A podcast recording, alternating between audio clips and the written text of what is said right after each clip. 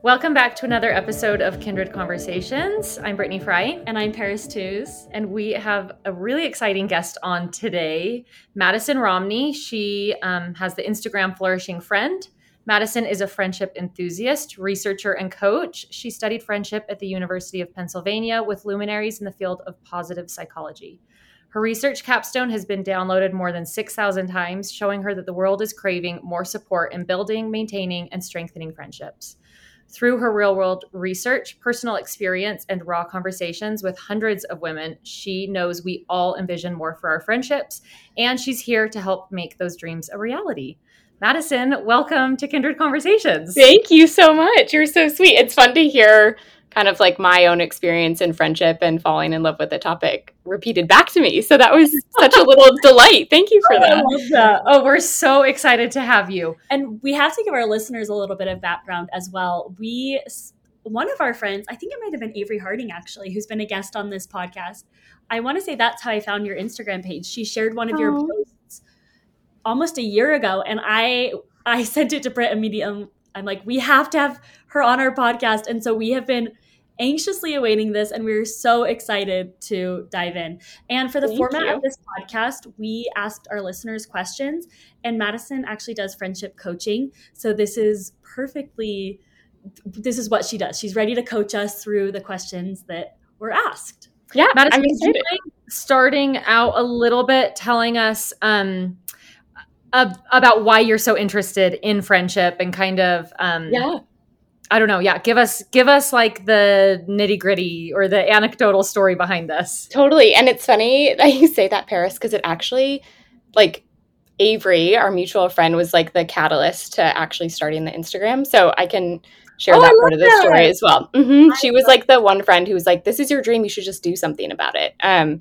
so she's always part of kind of like my origin story for flourishing friend and the work I'm doing now. But so the reason I got interested in it, I feel like I was pretty lucky to have like very normal, healthy friendships growing up, um, like in elementary school, middle school, up until college. Um, of course, like the normal things like friendship fights or altercations or friendship fizzle outs, um, but nothing that I felt like I wasn't prepared to handle or manage on my own until right after college. Um, I had this really close friend, what I labeled at the time best friend, but I don't believe in best friend anymore, so we can unpack that too.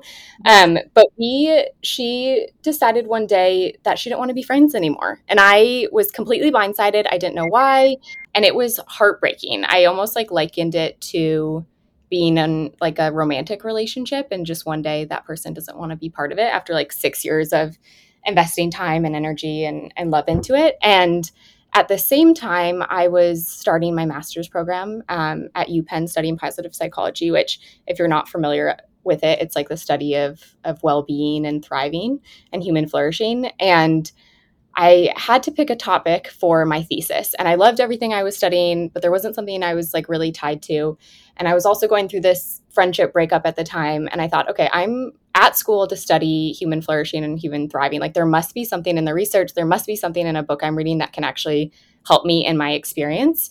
And there was a lot on romantic relationships, there was a lot on familial relationships and attachment attachment theory and things that relate to friendship but wasn't like core to what I was experiencing. And so almost as like a healing mechanism, I thought like, hey, like there's not a lot in the research space on friendship. Why don't I focus my my master's thesis on maintaining and strengthening friendships in adulthood? Um, and it was beautiful. It was such a great healing process for me. I did like interviews and focus groups with exemplar friendships, so people who are really happy and proud in their friendships. Um, and it was wonderful to see kind of what illuminated through that about how people keep friendships alive, why they constantly recommit to one another, um, and was a lot of really beautiful lessons to me about how to show up as a better friend and maybe prevent like friendship breakups in the future. So that was kind of the catalyst to everything. So I wrote like this 80 page, way too long thesis on friendship. Um, and uh, thousands of people downloaded it. And I was like, okay, I, I can't be alone in wanting more support from the world on topics like this. And so I was like, how can I make this thesis that no one wants to read? I don't want to read more accessible, more digestible, more practical. Um, and I was on a walk with our mutual friend Avery in San Francisco, like just pouring my heart out about how much I love this topic and how I felt there was a need in the world and how I like wasn't quite brave enough to do anything about it. And she was like, Well, Mads, you should just like create an Instagram. Like, if anything, I'll follow you and we can just like riff back and forth on friendship ideas and I was like, okay, I have one person who would care and is like committed to being with me in it. And so I did it. Um, and I'm so grateful for her. I think I think back to like those little moments of like friendship inspiration that you need to just like be brave and do the thing that you love. And she will always be such an important part of that story. So I like stumbled through this Instagram platform was like making really ugly posts did not have like consistent branding or anything but it was fun and i loved it. Um, and then i started to get a little bit better at like building a community and helping people. Um, and a bunch of people started reaching out about coaching. They're like hey i have this like very specific need or focus area and i just want to like talk to someone about it and get your advice and thoughts. Um, and so the coaching practice kind of blossomed out of that. Um, but I love it. It gives me so much energy. I have like a regular full time job. This is just like a side thing that I do, but um, it keeps me so alive and engaged, and honestly, like a much better friend throughout the process. I learned so much from the community and people that I coach. So that was very long winded, but it was kind of like a windy story. So thank you for asking. It was perfect. And friendship is something that brings so much joy and value and richness to our lives. But interestingly, there isn't a lot of information mm-hmm. on it. You know, I, I think a lot of us are just kind of flailing, hoping to be a good friend and trying to trying our best, but we don't have a whole lot of tactical advice. And so I it makes total sense to me why your thesis resonated with so many people and why your Instagram resonates with so many people.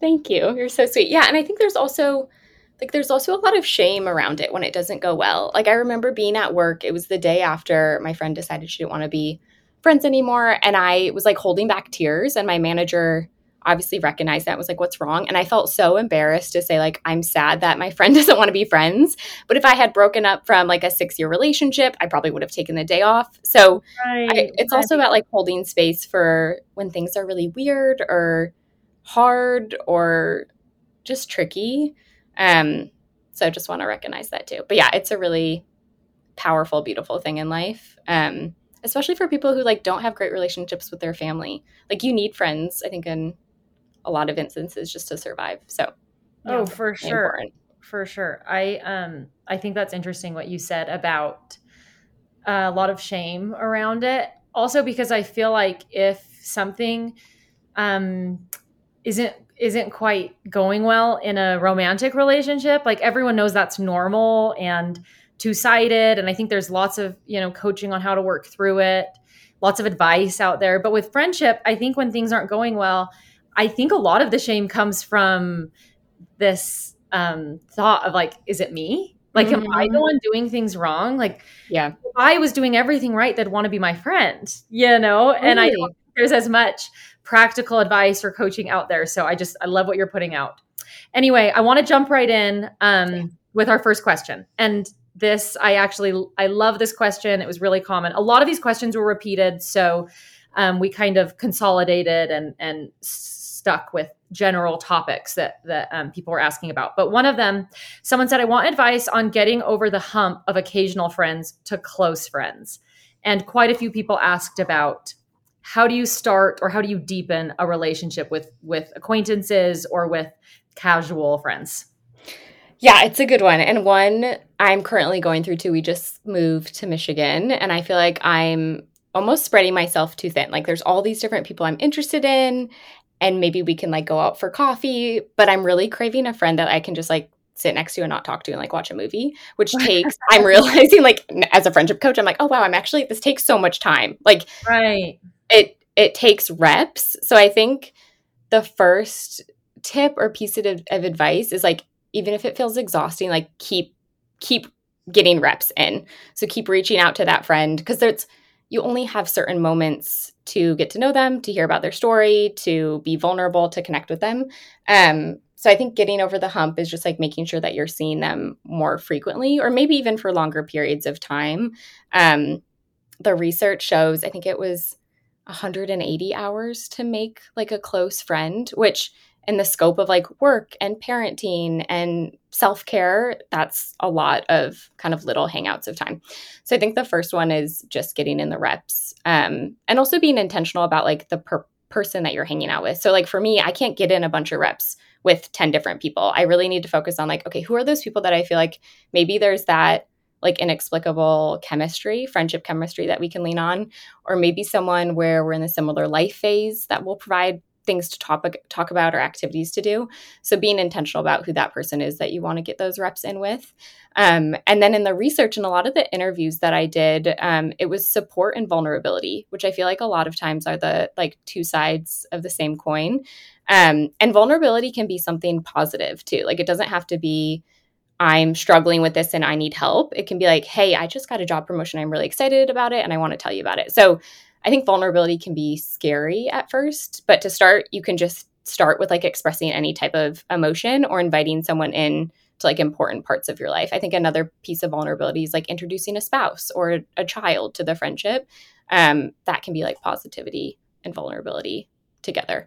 Um, but then if you feel like psychologically safe to start to ask for help, I think that's a great way to start to build a friendship. So like Paris, I see you're really good at and Britt, I see you're really good at podcasts. Like I want to start one for Flourishing Friend, but I don't know how to. Like maybe that can be something that you feel like you're contributing to the friendship and I feel like I'm getting help. Um, and vice versa. I think oftentimes it just takes like one person to ask for help or be vulnerable and it kind of creates this like virtual cycle um, of vulnerability and support. It takes a while though to feel comfortable with someone. So it's kind of tricky. Okay, so many people asked about vulnerability. Yeah. Because people, you know, we feel uncomfortable because we want to be vulnerable. I think a lot of us know that vulnerability is required for a close friendship and that's what we all mm-hmm. want.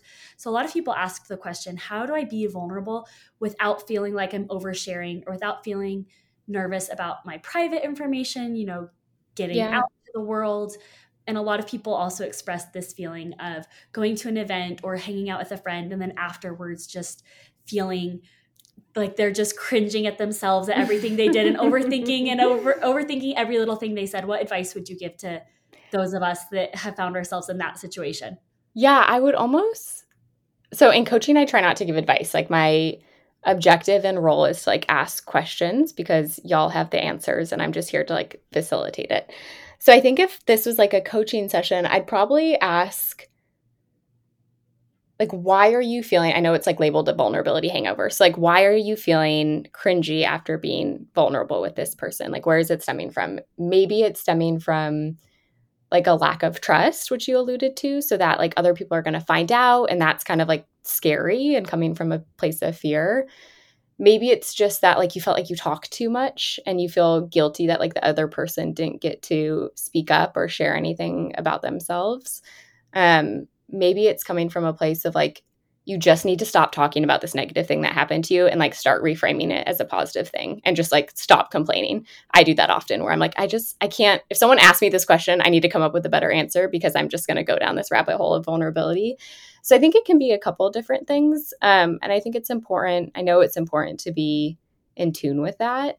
Um, one thing I always try to do is like pay attention to the clock. So, like, if I feel like I have been talking too long or if a friend is really great at asking questions sometimes i'll like cut them off with a question. So if like paris you're asking me well like tell me more about that. How did that feel? And i'm gonna be like you know what? Like i've talked too much. Like let's talk about you. What's going on with work?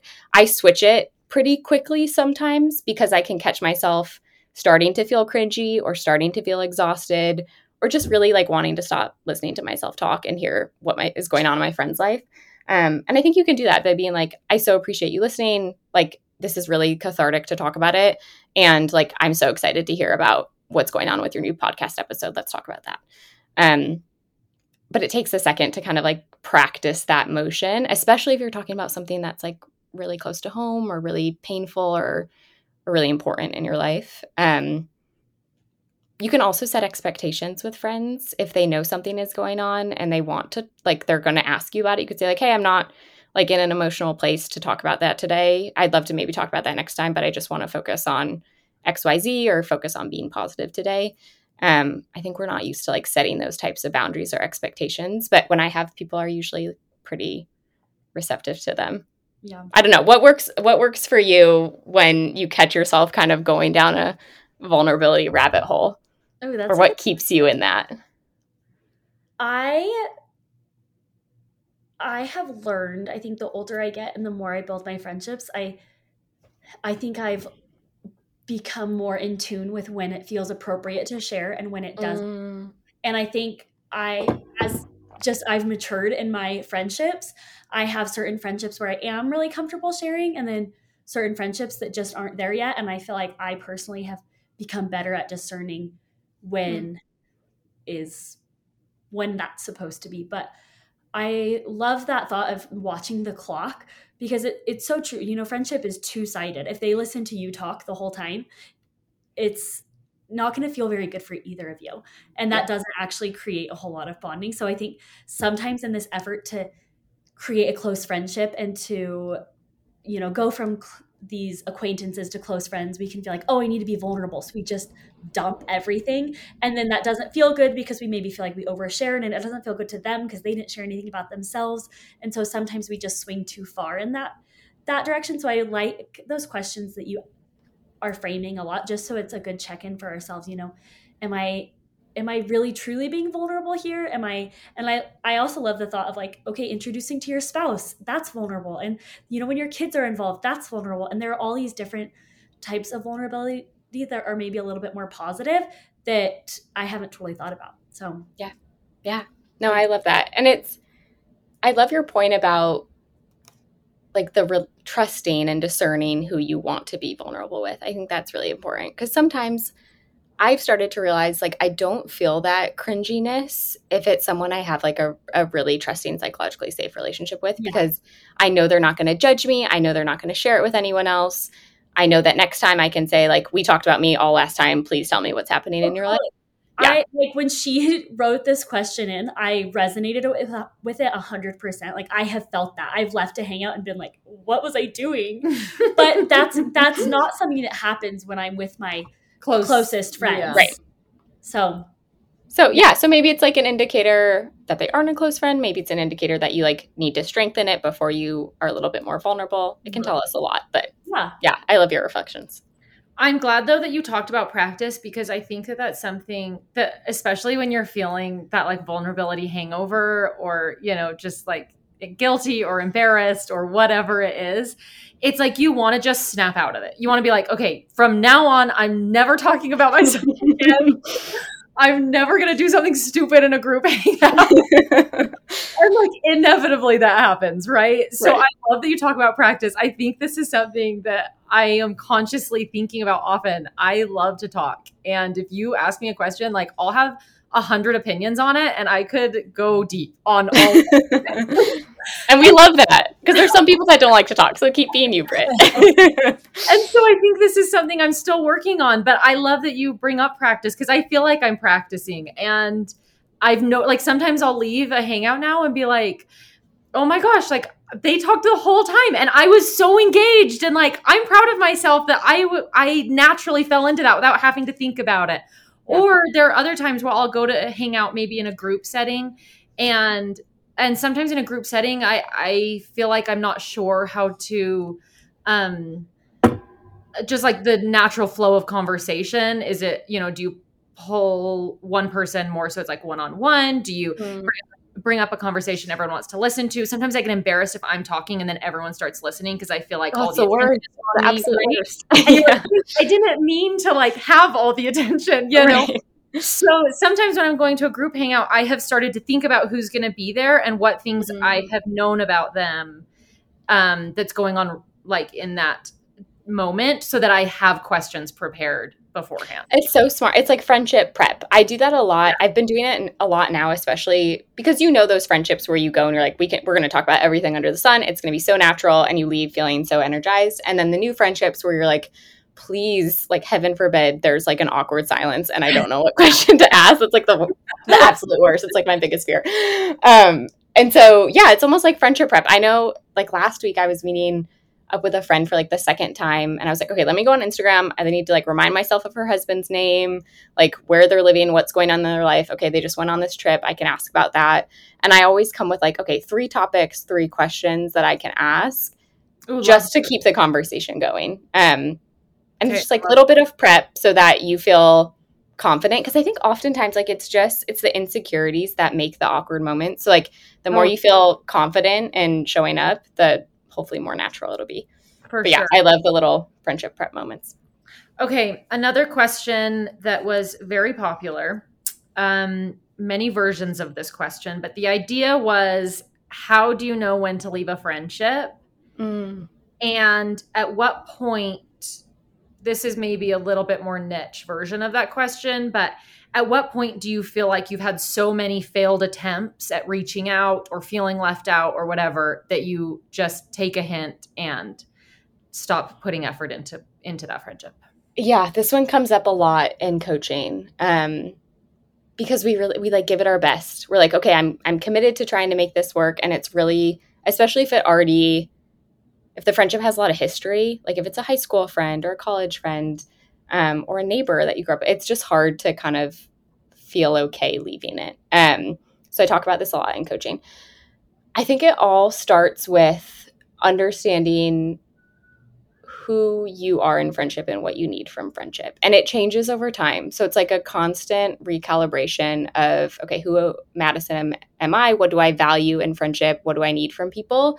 And are those people able to provide it or not? Um, and it can be to certain degrees. Like we have some friends who maybe the reciprocity isn't 100% and we're constantly reaching out and they're doing it sometimes. Like that's, that's okay. Um, but I need to be aware of if it's reciprocity, if it's support, if it's vulnerability. We've all been in those relationships where like our friend their friends just don't open up. Like they're not willing to share anything. Um, or maybe they seem closed off and you need to pull away. So I usually do a lot of work at the start on like, okay, who is my client now and what are they caring about and what do they need from friendship in their life? Um, and is that person providing it? And I think it's important that like you give i think everyone would like give their friends the benefit of the doubt but a lot of people like go through really hard phases of life whether it's like becoming a new parent or starting a new job and maybe just can't show up in the friendship in the ways that they used to or that they want to so i think having conversations up front around like hey britt i would really love to see you more often. We used to see each other every week. Like is there something going on in your life that i can support you with? And just like having those more honest conversations about not what I like need and I want to ask from you, but like what I hope we can experience and share together and making positive assumptions that you want that too and maybe you can't provide it. So I think a lot of times leading up to leading a friendship, like you need to be having those conversations because a lot of times you can salvage a friendship um, just by resetting expectations or setting boundaries. Um, so I usually don't advise like leaving a friendship completely unless it's like super toxic or there's like trauma things associated. Um, so yeah, those honest conversations about boundaries I think are really important. Um, and then resetting expectations with yourself. So before like completely breaking off a friendship, maybe it's a friendship that you were providing like 10 energy and you now want to provide 5 okay, like how can we start to work through that and set expectations with a friend? Maybe it's not explicitly because that's awkward. Like Paris, I only want to give you five energy instead of 10 energy. but like, how do you pull back? And maybe it's okay, you only asked to hang out once a month instead of the weekly things that you did, or um, maybe it's sending a text every once in a while. But there's ways to, I think, disengage from a friendship to protect yourself if that's the case, or disengage because they're not providing what you need without completely severing the relationship. Because I think ultimately, none of us really want to do that. We want that like love um, and support in our life, but maybe it just looks different in the phase of life that we're entering into. Totally. I think that's such a good point. Um, I was wondering what would you what would you say if it's the case where it's not an old friendship, it's you know mm-hmm. somebody that you were hoping to connect with, you're really hoping you were going to be good friends and then it's just not really taking off. Like you feel like you keep reaching out, it's not really getting picked up or you're feeling like they're leaving you out a lot. Mm-hmm. At what point do you say, like, okay, you need to go? This friendship isn't going to be it for you. Like, go invest somewhere else. Yeah. When, you're, when you don't have like those emotional connections of someone that you do really want to work really hard to preserve that friendship with. Totally. It's such a good, it's such an important nuance. Um, I actually decided this last week. So it's like very, it hits home for me. Um, there's this girlfriend here. Our kids are the same age. We knew each other a little bit in college. I don't have a lot of friends here. And I'm like, oh, she seems great. We have kids. There's like mutual experiences that we can bond over. Um, and I'm always the one to reach out. And we have a, I think I have a great time when we hang out. Um, but she's slow to respond to my text. She doesn't often like ask to hang out. And reciprocity is a big one for me um, because it doesn't, I don't feel like loved in the friendship if she's not reaching out. Yeah. Um, so I want to feel secure. I want to feel confident. I want to be appreciated for like what I bring to the friendship. And I don't feel that way. Um, and it took me probably maybe like five or six reps of hanging out, trying to hang out again to feel that way. Um, but I would, I think you know it in your gut and your intuition. Like I would just pay attention to when you go to text that friend again, how it feels. Like, does it feel, do you feel super hopeful and motivated, or do you feel like you're forcing it and you're kind of losing steam? Um, the last like two times, I just felt like, okay, I don't think this is going to work and I only have limited energy. So why don't I try to pick someone else? Um, cause I want, like, I want my friend to want to be friends with me and we are all deserving of that. Um, so yeah, it's a little bit of I think of like paying attention to your energy as you're trying to connect with them. That's a great point. And I honestly think even getting to this point where you're wondering, you know, this mm-hmm. is starting to feel pretty one-sided. I'm reaching out way more. This isn't feeling good to me. You, know, I feel like that kind of says all that needs to be said, you know. Yeah. Yeah. I know how to cuz is it different for you both? Is there like an emotion that you feel or kind of a boundary that you set where if after a certain amount of times people aren't reaching out or how do you decide when to kind of invest energy elsewhere for me i think it's 100% a feeling not mm. necessarily mm. like a number but yeah. i i have been in this situation and i've just kind of realized you know okay this person for whatever reason doesn't have the energy or that they want to or can give to my friendship right now and that's okay there's someone else that there's someone else that needs me and needs my friendship mm-hmm. it will feel like it has more it's more reciprocated and that yep. will feel better to me and it'll be better for them and i am trying to learn how to not take that personally because you know everyone's at a different point in their lives. I think some people really need friends and some people some people don't as much or they need a friend that's in a different geographic location or they need a mm-hmm. friend that is in a similar different phase of life and we all have different needs. And so um yeah that's been a process for me learning to not take it as personally. But when i get that feeling of oh this isn't feeling good anymore then yeah honestly i i have had the experience of not like oh i'm done with this friendship but oh i'm done putting in a lot of effort to this friendship mm-hmm. and i still love this person and it's still still good feelings but i'm not going to be reaching out all the time when it's when it's being met with crickets because that doesn't feel good and mm-hmm. i try not to be frustrated with them and not be frustrated like feel shame around it myself but still move on and put that energy in a different friendship yeah you yeah. alluded to this it's so beautiful you you almost alluded to like stepping into their shoes like i've been in the position where i can't take on more friends and that that is really beautiful too because i think like to your point it can it's hard after this is happening for many times, it's hard to not be like, okay, well, what's wrong with me? Like, is the friendship I have to give broken? Like, why aren't people interested in in me and what I have to offer? Um, but then I also think of like, there's so many times where I'm like, I cannot take on one more friend. Like, I do not have the mental capacity to like remember one more birthday, show up how I want to show up for these for these friends. Um, so I think the moment you kind of put yourself in a person's shoes or think about a time when you were at like a friendship capacity um, or just had a boundary on how many people you were wanted to let in, um, yeah. it softens the blow a little bit. Totally. Well, yeah. and I feel like you brought up a couple of really important points. That one was you talked about oh um, having honest conversations and not mm. just not just making assumptions all the time. Like if you're feeling like you overshared, or if you're feeling like you have hopes for a friendship, it's okay to vocalize those things. Totally. And it's okay the next time you hang out to be like, oh my gosh, I talked the entire time. I want to hear about you.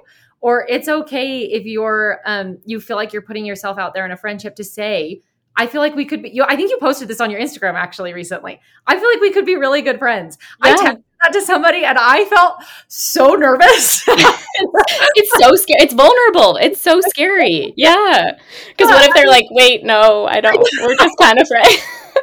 I'm just kidding. Yeah. That vibe. Like, oh, that's nice. yeah, thanks.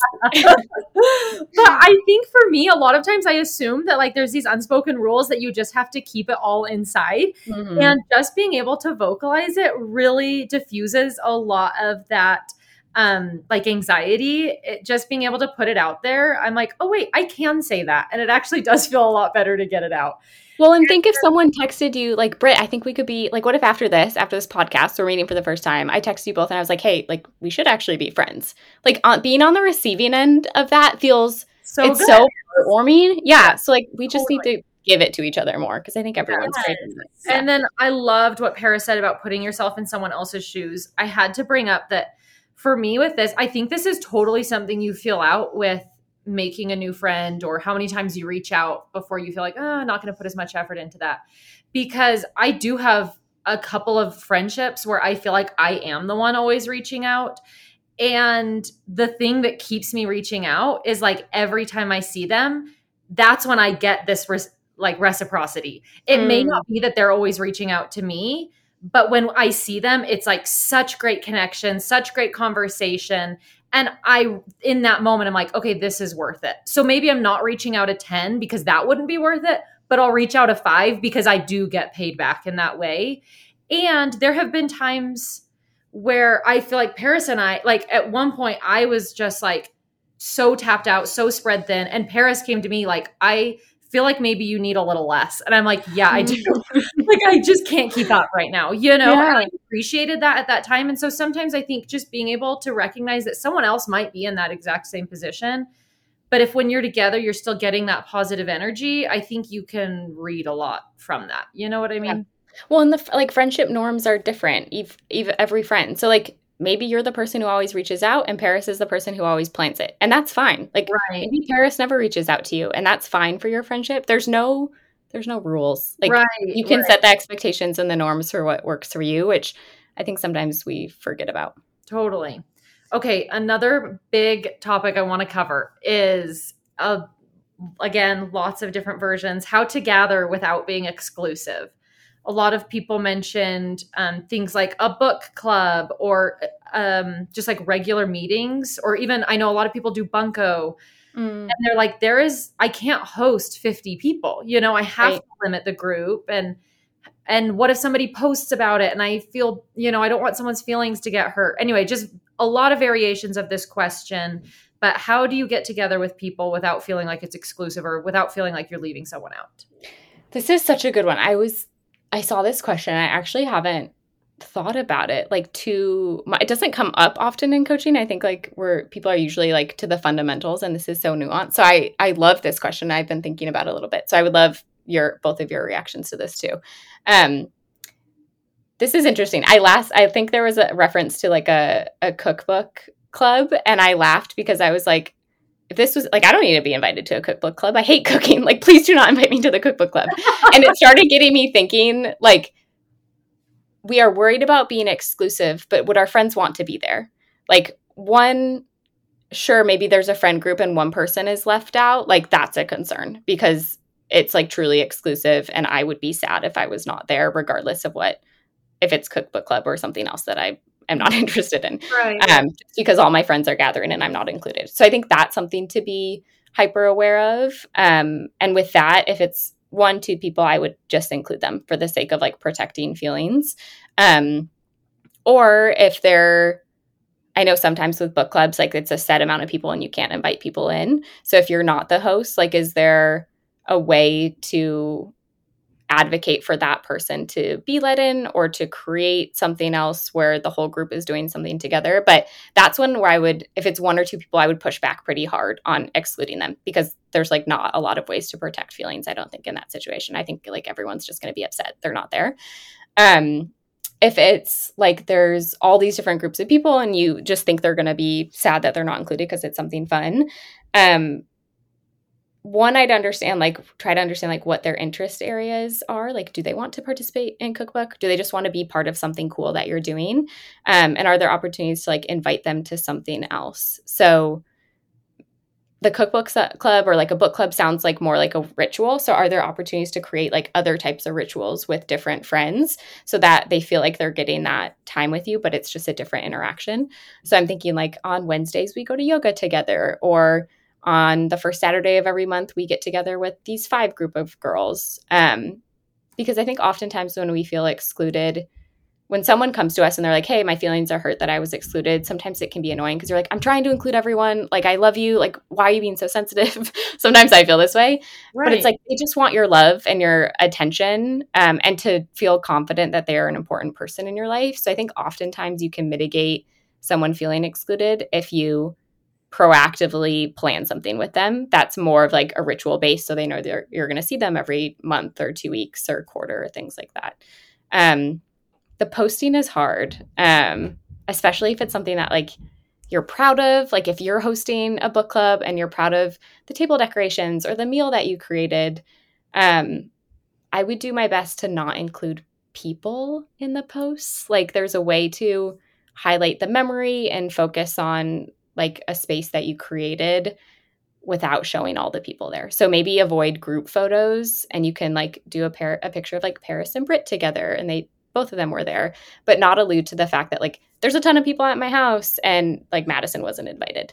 Um so I think there's ways to still post about it and share it and celebrate it maybe without like group photos. Um, because I know for me, I don't know if you feel this way, but if I know like there's three of my friends hanging out and I wasn't included, it's like, okay, that hurts, but like maybe they were like going to yoga class that I couldn't make it to. But if there's like 15 of my friends hanging out and I wasn't included, that's like a oh, there like there's something wrong with me. Like they purposely didn't include me. Um, so there's like different levels of like sensitivity. I think it's important to be aware of. But this one is so this was like these are like Madison thoughts from last night. But let me know what how have you two navigated this in terms of like groups of friends and making sure people feel included.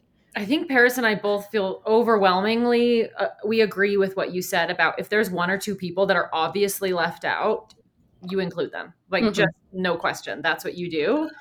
Um, I love the idea that you shared about proactively inviting a friend to something else so that they know like i think a lot of that those hurt feelings come from insecurity obviously. That's where all the hurt feelings come from.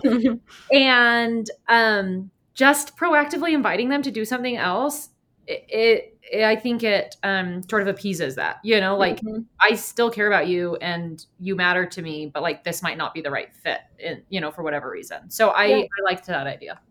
Yeah, I have to say, I was so excited to get your thoughts on this because this is something personally that I have really struggled with over the past couple of years. And I, Britt and I have actually had lengthy conversations about it because, like, for example, cook, cookbook club that someone talked about, and and I'm in a cookbook club, and you know, there's a certain intimacy when you're gathering with mm. 12 girls every month and you know that everyone's going to make a commitment to be there and it's going to be the same 12 people and you know like i said there's this intimacy that comes from that and when it's an open invitation i feel like people are a little bit less committed like you don't know who's going to show up and you may be making people. small talk every time totally mm-hmm. and, just, and then it gets big and then it's not sustainable so for me personally one thing that i have kind of come to feel good about is okay, I might have this certain thing like cookbook club that's exclusive. Like this certain thing is for this certain group of people and this is what I do with these 12 people, but yeah. that doesn't mean that we are like an exclusive friend group. That doesn't mean like, oh, these, this is my group of friends and you can't be our friend. It's like this is an activity that makes sense for this number of people and it's a ritual and it's great, but you know, there's someone else that I want to get to know and love, like I will reach out to them and I will do something with them and I will like, you know, I'll do you know, book club with a totally different group of girls or whatever it is. And so I'm you know, I can be a part of an exclusive group without being having an exclusive mentality or being an exclusive person. That's mm-hmm. one thing that I've tried to really work towards because you know, it's it's hard because having that smaller group does make it feel different. But yeah, I agree. We've talked about that too. Like if there's one or two people that like it's like, oh, they're obviously not here, you know, one or two people is not going to make yes. a big difference. And it's like, not worth the hurt feelings. Yeah. No, they should always be included. Like just that's the kind thing to do. But mm-hmm. anyways, the, those are kind of my overwhelming thoughts on that specific scenario. Yeah, it's tricky. And I, I wonder too if there's ways like I wonder if like once a quarter cookbook club is an open invitation and like every person brings a friend to yeah. like introduce them to the group and kind of span the group. Like I think there's creative ways you can do that. You can also like be explicit with your friends. Be like, "Hey, I'd love to invite you, but like we've created a really like trusting space and there's people going through different things and I know they're going to talk about it and I just don't know if I can like invite you tonight, but like let's go get dinner tomorrow night." Right. Or even sometimes I think even if you're going with your friends from maybe uh, you know a, a recurring hangout. If you're going with them to the park with your kids why can't you invite somebody else? Totally. you know? like maybe you they should. Yeah maybe they yeah. can't come to book club but you for sure could all go to the park together or you could go on a walk or and i think that also helps diffuse some of that as well. Yeah. Yeah this will be interesting. One i'm, I'm sure your community will have more ideas on this so hopefully it can be a continuous conversation. I honestly think it's one of those things that can't be done perfectly, but if you're mm-hmm. doing it from a place of like love for, for all of your friends, then you know, hopefully we can all like figure it out together and try our best. Totally. Totally. Yep. Okay, another hot topic, how to deal with FOMO. I know everyone has oh. varying levels of FOMO. Some one girl specifically shared that her friend group does multiple girls' nights every month and she feels like it's a lot. And she was like, I want to drop out of the book club that they do, but I also have major FOMO because I know I'm missing out every month. And yeah. how do you deal with that? What do you do? Yeah, this is funny. I'm like more of like a I don't know if you've heard of JOMO, but like joy of missing out. I'm like, oh yeah, I don't have to leave my house. I can like watch a movie by myself. No, I definitely have moments of FOMO. Um, and they are real. And I guess what I would ask this person or people who are feeling FOMO is like, what do you like? What do you fear fear you're missing out on? Like, is it the connection that you would have with a person? Because we can just schedule more time for you to connect with someone there that you're interested in. Is it like you're worried that fearful that they're going to develop a stronger bond and then you're going to be left behind? Wait, can we dive a little deeper on that yeah. particular? I think mm-hmm. that is really common with women in particular. I mean, I don't know, maybe everybody. Um, like probably who knows, how men feel. um, but that particular idea of if I really, somebody actually also brought this up. What if there's a friendship I've really been looking forward to? I've been anticipating getting closer, and then they get really close to somebody else, mm. and I'm feeling disappointed by that. I think this idea of like, what if these people get closer? It makes me feel like I'm less close. And yeah. I think that's where a lot of FOMO comes from too. Can we like talk about that for a sec? Yeah, of course. Um, it's a tricky one because I I think it maybe almost stems from this like best friend concept too. Like if they are best friends, then I'm automatically an outsider because like they have this friendship that I'm not a part of. Um, which is real. Like that's a very real feeling. Um, and I think it depends on if it's like you want to so say it's like it's us three and you two are getting closer is it stemming from a place of like well i just really want to be close to paris and i feel like britt is a threat to that? Or i want this to be a trio but it's not going to be a trio if you two are best friends? Like that's a different nuance to what i'm actually hoping for. Um if it's just that i want to be close with paris like we can schedule more time together. Paris is allowed to have other close friends, and I can still have a similar closeness to her. So that's like a different approach. I think it's like very tricky when you have a trio or you want to be part of a trio and other people are bonding over certain things or they're feeling stronger. I haven't cracked the trio code. I steer clear of trios and friendships just because they're like they're so hard to manage and I'm like I don't have time to manage this. I'm just going to do like large groups, 4, 2 um, so I'm not an expert on trio friendships at all. I think I think part of the success of trio friendships is like a shared experience together that you can like kind of lean on as a foundation. And then there's always going to be experiences or topics that people like pair off into just because like you have experience um, in it or you're more interested in it. So for this one, it sounds like this woman doesn't want to go to book club anymore. Rather, she doesn't like the book that they're reading, it's not energizing for her. Um, and so maybe it's kind of some like confidence work that I would likely do on like this group of friends, these people can have these relationships and you are still worthy of those relationships and can create them outside of book club. Maybe it's a different activity, maybe it's less frequent, maybe it's like hanging out with pockets of them in different ways, but I'd, I'd be interested to know like why she doesn't want to go go to book club. Um, it sounds like maybe it's just like too many reps a month and like too de-energizing. Um, yeah, and I think it's also like expectation setting around like these people are probably not going to like bond a crazy amount at book club. Like you're not going to really miss that much. Maybe you'll miss like little nuggets about people's lives that are important, but if you're friends with them, you're probably going to hear about them via other hangouts. Um I don't know. What do you both think about this? Because the trios have not cracked that code. I know. I was going to ask, you know, that phrase, girls can't be friends in threes. And I was going to yeah. ask you, like, what do you think about that? I can't be friends in threes. Other people make it work, but I, I need to maybe do some interviews about how they make there, it work. There were also questions about trios. So I'm glad yeah. that you. um, you know i don't know. I do what i do what i do um, definitely identify with is this feeling of not overbooking myself. I know that some people like everyone has varying levels of how social they want to be and i've had to come to accept the fact that like a lot of my friends might be way more social than me. I don't like to overbook myself and i think just recognizing like pausing realizing what i feel like is best for me and my family and making decisions based off of that actually feels really empowering Mm-hmm. And I think it's the teetering on the edge that's the most painful or the most difficult.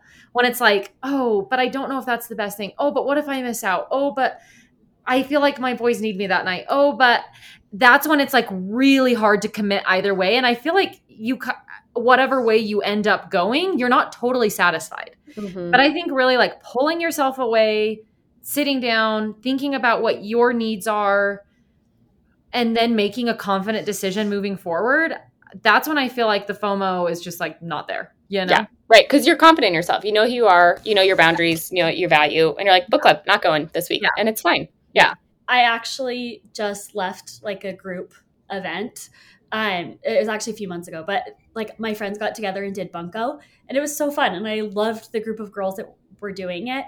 But it was feeling really overwhelming to me because bunko I don't know if you've played, but it's you need twelve people, and if oh, someone wow. doesn't come, then it's kind of annoying. It's kind of annoying. yeah, doesn't work. You need twelve people, and I was feeling like, oh, this is really stressful to me to have something like at seven p.m.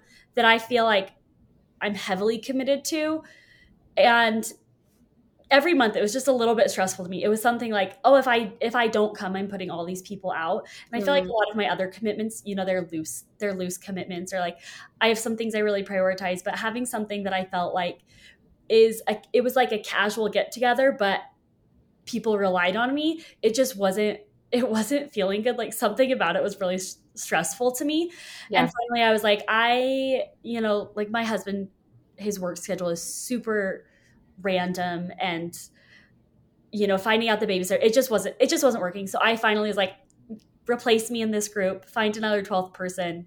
I'm going to step away from this group. And i was sad to do it because you know it was like once a month that i got to hang out with these girls that i love. But it felt i felt such a sense of relief when i did. Mm-hmm. and you know the girls that i was close with from that group i'm still close with. We're still good friends. We still find other times to get together. But in a format that makes a lot more sense for me. And so, anyways, just having been in that been in that position, it really does feel good, like Britt said, to actually make a decision. The yeah. tearing is what felt uncomfortable. Yeah. So when so if if they post, if someone posts and you see it, how do you feel now when you like see that they're hanging out without you? Well, I know it was a, I know it was hundred percent my choice, you know, and mm-hmm. I like I see it, I'm like, oh, that's so fun, but it's oh, that's so fun. I'm happy for them. Not, yeah, that's so fun. I wish I, I was there. Mm-hmm. Yeah, because it was an intentional decision that I made. And honestly, I'm proud of myself for making it. Yeah. Yeah. That's beautiful. I love that. And also, a lot of times you can call friends and be like, How was Bunko? How was book club? And you'll like hear a little bit about like what people are going through. I know sometimes like if I have a conflict and I can't make it, but I call a friend that was there and I'm like, Hey, I've been thinking about Becky, how is she doing? Yeah. Like you can get a little bit of the kernels, like not gossiping, but like what's going on in their life, or like, oh, she's having a really hard time at work. Then when I call Becky, I can be like, hey, I heard from Sam you're having a really hard time at work. Like, what's going on? So, cool. and that's that's normal too.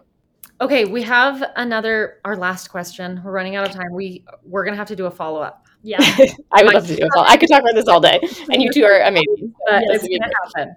Okay, somebody said, "What if a friend has jumped to a different financial bracket?"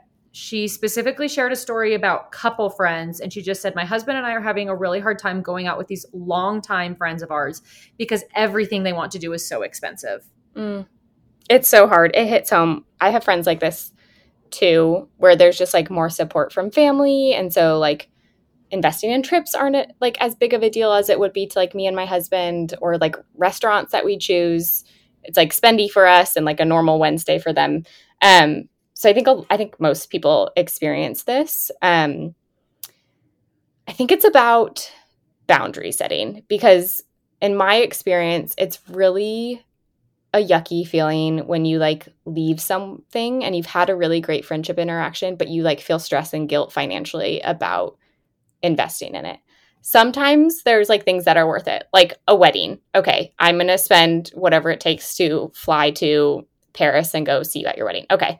Um, but like that requires like really intentional thought and planning with your spouse or if if by yourself about like what you can and can't afford and what you're willing and not willing to spend. When it's more like daily interactions, um, I think it's about understanding like one what you're comfortable spending for like certain occasions and aligning on that with whoever your partner is, whoever you're managing finances with. And then two, communicating that boundary to a friend. So I have one friend um, who I've actually talked to about um, talked about this with frequently and they like their friends will go out to dinner and then they'll do an activity and their their boundary is like we will not participate in the dinner. Like we're going to make dinner at home. We like cooking together. We have our groceries but we will always show up to the activity um depending on like how much it costs but it's usually something that they can afford or their kind of flexibility is like okay if we're not spending money on dinner then we have more money for an activity and their friends are, are totally fine with it um and I think a lot of times, like our friends recognize that maybe we're in a different financial bracket. Um, so I think on the flip side, like be cognizant of that. Like, what do your couple of friends tend to engage in by themselves? Like, are they going to a park for free? Are they spending $100 to go to a concert? Like, just be aware of that. Um, and maybe suggest things that are a little bit anchored to more inexpensive. Um, it's tricky too. I'm we're going on a couples trip with our friends and we're meeting up in a city um, and they're in a different financial bracket than us and so that's hard too because like they're going to a place and they want to have a good time and how they're envisioning a good time is different than what we potentially can afford um, so i think also being comfortable getting vulnerable about about it so like for us i will probably say i need to text my friend about this tonight like we just bought a house i'm feeling a little stressed about finances like we're probably not gonna like opt in to the boat tour, but we I found this garden park that we really want to go to and we can have a picnic and I'll like bring the food or something. So I think it's just feeling a little bit more comfortable having those conversations and you can blame it on something like a house. It doesn't have to be like, "Hey, I have a job where I make less money." That can feel shameful. It can be like, "Hey, we're saving up for XYZ and I'm feeling strapped for cash. We have to like deprioritize this and focus on something else." Um but I think you're always going to have more money than someone else and you're always going to have less money than someone else. So I think trying to step in different shoes about how to approach it and just being cognizant of it can help. Um, but yeah, this one's a this one's a tricky one, and I think especially as you get older, you have kids, buying homes, getting different jobs, it comes up more frequently. So it's an important one too.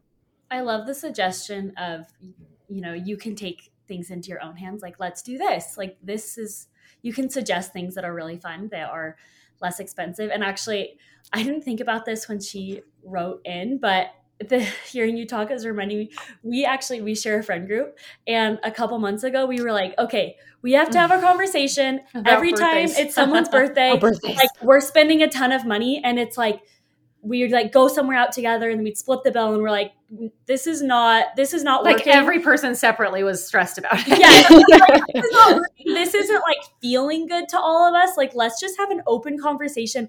What are the expectations for birthdays? What do we feel good about? And like what standard are we going to set? So it's not like someone's birthday and everyone's like dropping a lot of money and then it's someone else's birthday and they're like feeling uncomfortable about it. Like let's just set expectations as friend group a friend group so like our friend friend group i hope this isn't too vulnerable but our friend, friend group we're like okay if we're having a birthday party, no one's expected to bring a gift. No one's I love expected that. to bring a gift. If you want to bring a gift and do it separately, like get anyone a birthday gift, but like don't bring it to the party. Mm, We're not doing like someone's opening presents in front of everyone and like we're comparing. We're just not going to do that because you know if we're in a bigger friend group, that's once it, you know that's coming up a lot and it just doesn't. It wasn't sitting super right with anybody. Anyways, and I was honestly really proud of us as a friend group because I felt like it brought us all closer together and it really too once it was brought out into the open all of us were like yeah this isn't working super well That's amazing. I'm obsessed with that idea.